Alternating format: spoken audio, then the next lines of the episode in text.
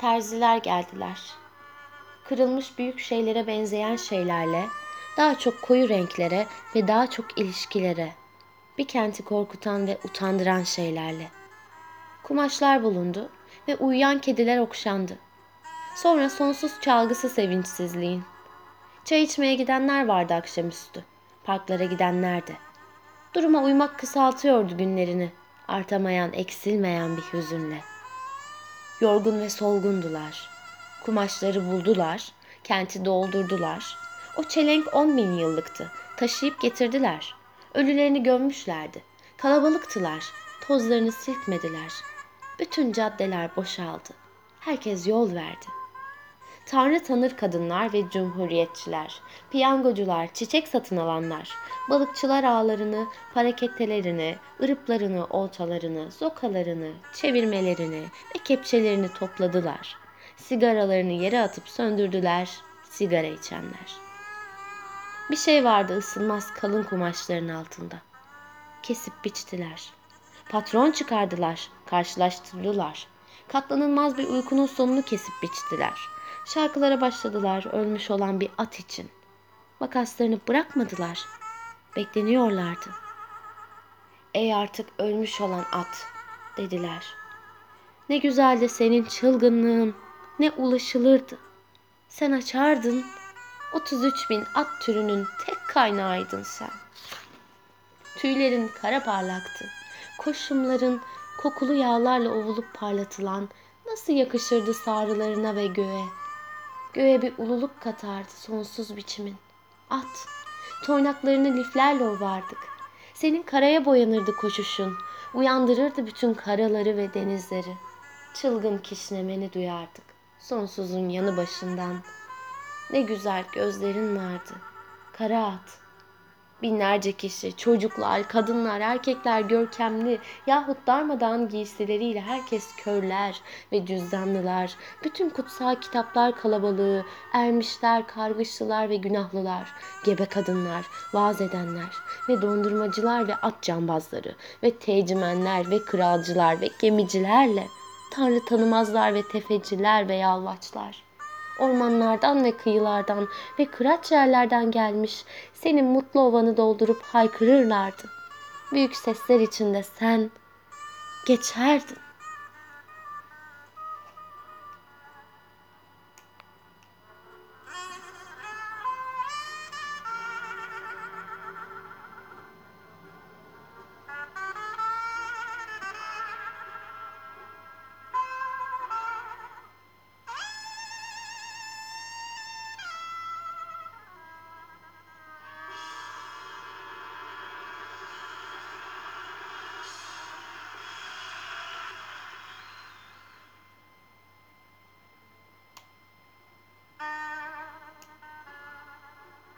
Terziler geldiler. Bu güneşler odaların dışındaydı artık. Herkes titrek ve sabırsız, titrek ve sabırsız evlerinde. Gazeteliler yazmadı. Dükkanlar dönemindeydik. Yüzlerce odalarda yüzlerce terziler pencerelerini kapadılar. Parmakları uzun, kuru solgun yüzleri sararmış, eskimiş durmaktan. İtik saat köstekleri, titrek ve sabırsız yorgun bacakları, her şeylerine yön veren durmuşluğa olur dediler. Beğenip gülümsediler. Ey artık ölmüş olan at dediler. Senin eğerin ne güzeldi.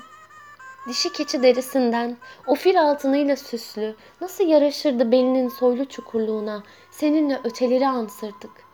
Öteler, baklanın ve pancarın duyarlığı, kedinin vardığı erişilmez kişilik, güneşli bir damda. Suyunu büyük şölenlere tazelerdik, bayramımızdın.